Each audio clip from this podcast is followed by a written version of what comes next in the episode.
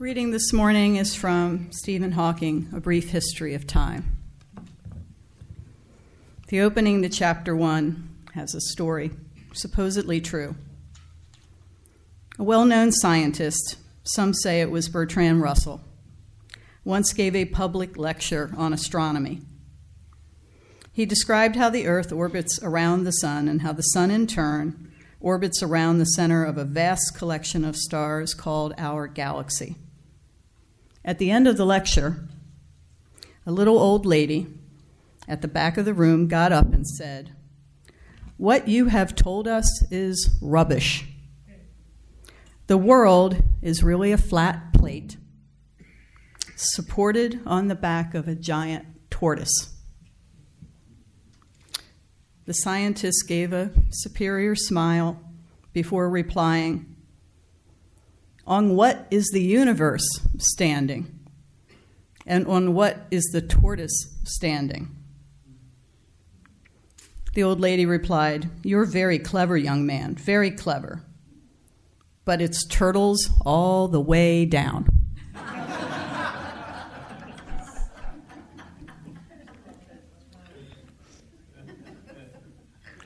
So, thus begins our conundrum. I think these questions have existed for as long as there were creatures around to think. And maybe that's part of the point, right? So, I'd like to start with a true story. Uh, last summer, my son Evan and I went to uh, the beach, my ancestral home, Ocean City, New Jersey. We need to find our way back to the water, the primordial soup out of which many of us think we came. Um, so we were there just to spend the day at the beach. We parked the car, gathered our beach chairs, umbrellas, books, always have to have books, blanket, and headed to the boardwalk and the beach at 13th Street in Ocean City, New Jersey. Right near our beloved Mack and Manco's Pizza, because that's an important part of the universe for us. For any of you familiar with Ocean City, New Jersey, you'll remember that there are several pavilions on the boardwalk, places where folks can sit in the shade, there are benches, uh, a gazebo of sorts, eat lunch, watch people. So as we came up onto the boards with all of our stuff in hand, we noticed a group of people with signs gathered around and inside and outside the pavilion. Now, Ocean City, New Jersey is a very sedate town. It is not as lively as Ocean City, Maryland. If you've been to both, you'll know what I'm talking about. It's actually a dry town. You can't drink in Ocean City, New Jersey. So the idea that people would be up on the boardwalk protesting something is kind of antithetical to the place. Um, I think it would be great if more of that happened, but the idea that people were greeting you as you came onto the boardwalk to enjoy a day at the beach with signs was something that surprised us both. So, many of the signs the people were holding said in big, bold, handwritten letters, The earth is flat. And Evan and I looked at one another and said, You've got to be kidding me. and at first, really, we thought it was a spoof. We thought somebody was having fun. You know, maybe it was a fraternity prank or somebody had been challenged to do this for their birthday. But as we drew closer, we saw that, and these were grown ups of various ages, various genders. Um, I, don't, I don't know if they were different ethnicities or not, but they were encountering people as they came up and down the boardwalk and attempting to engage them in conversation. So we realized that they were serious. As one of these gentlemen approached us with his sign saying, Did you know the earth is really flat? It's a conspiracy. So I looked at Evan and said, We're here to enjoy the beach. Let's keep moving. At which point, my physics professor's son said, Oh, mom, I can't pass this up.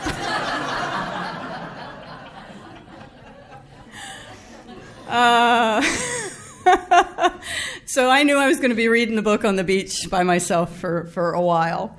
Um, and that's really where the idea for today's sermon was hatched was what compels someone to really fly in the face of that kind of evidence and what compels all of us to accept certain kinds of evidence and not accept others. And then, really, what is the difference between those things that we feel as though we can prove and those things that, for the most part, may be unprovable, and that's okay? And why is it that we as human beings have that innate sense of both of those things in us? Where did that come from? How did that evolve? Why do we have those thoughts, feelings, and curiosities? Hence Einstein and the book, right? So that's what I'd like to explore a little bit with everybody today. That day on the boardwalk, my, my goal was to get to the sand, to park my butt in a chair, to take advantage of gravity, and to stare out at the Earth's curvature on the horizon, where there just happened to be a sailboat at the very moment when that guy came up to us. One of Evan's questions, I think, was what happens when you can't see the sailboat anymore? But talk to him afterwards and he'll tell you all about the conversation. I've got a great photo of it. I was going to put it up on the board today. Um, how, how do science and belief and faith or religion coexist? Is there a proper balance? When and what are the times in our lives when we need to rely on science for our guidance and answers, and frankly, our survival? And when do we call on our faith or our beliefs or our religion or even that thing that we call our gut instinct, to sustain us, to provide us hope, and to provide solace. If you ponder the word belief, you'll realize that lately it's been used indiscriminately when referring to realities that have been proven to be fact through the scientific method. Phrases like, I don't believe in climate change. Is the word somebody should be using really believe? Um, I don't believe that plastic is harming the environment. Or I don't believe that vaccines are safe. Or just as puzzling, I don't believe that the earth is round and orbits around the sun. The thought that I been pondering is using the word belief in this way diminishes true beliefs, those things that are unprovable, those things that are emotional, those things that are perhaps more philosophic, and confuses the difference between belief and facts.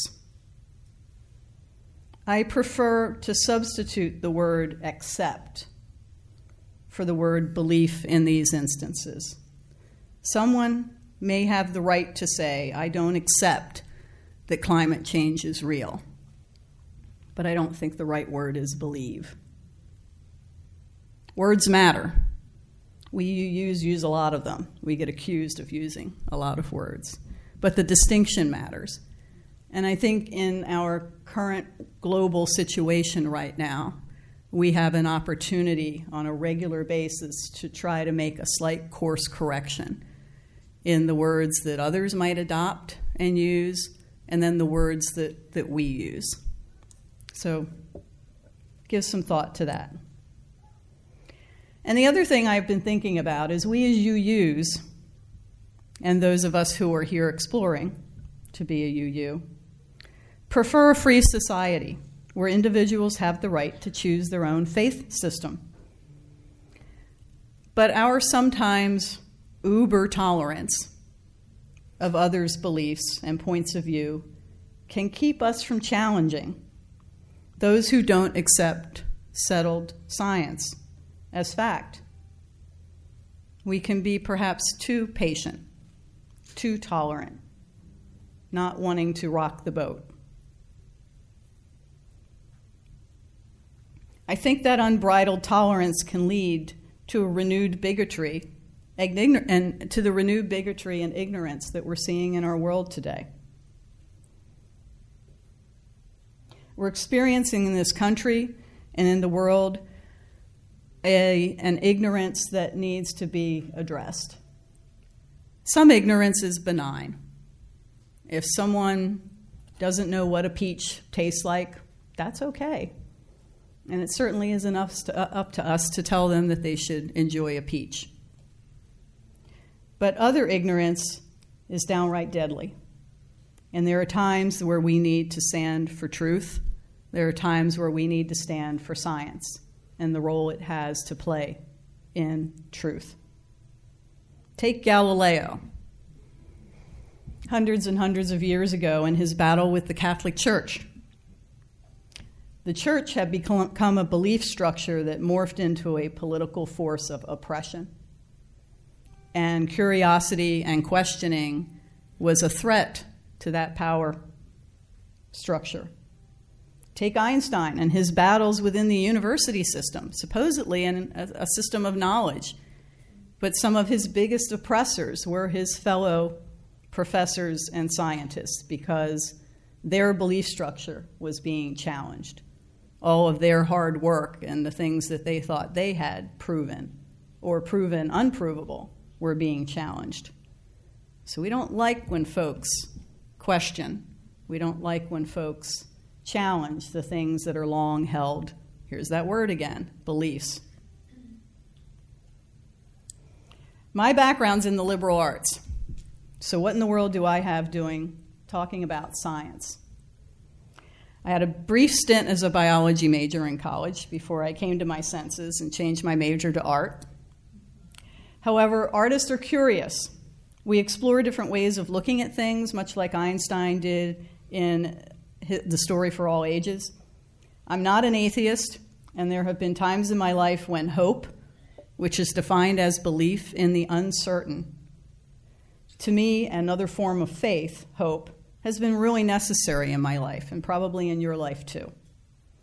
Science and exploration and religion and faith are bedfellows.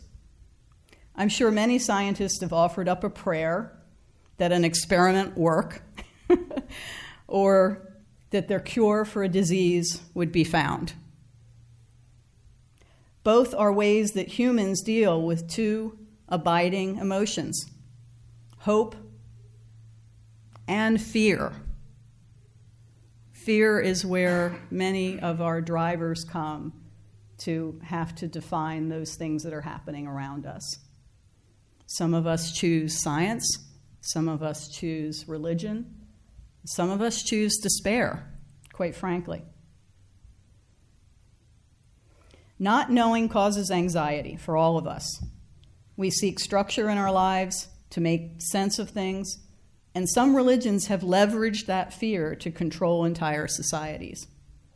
Science has often provided the illumination of those control issues. And both faith and religion and science have their dark realms. However, I'm going to leave you with one thought. If we were designed or created by a force greater than us, why were we built with the capacity for curiosity and for faith and belief at the same time? Blessings be.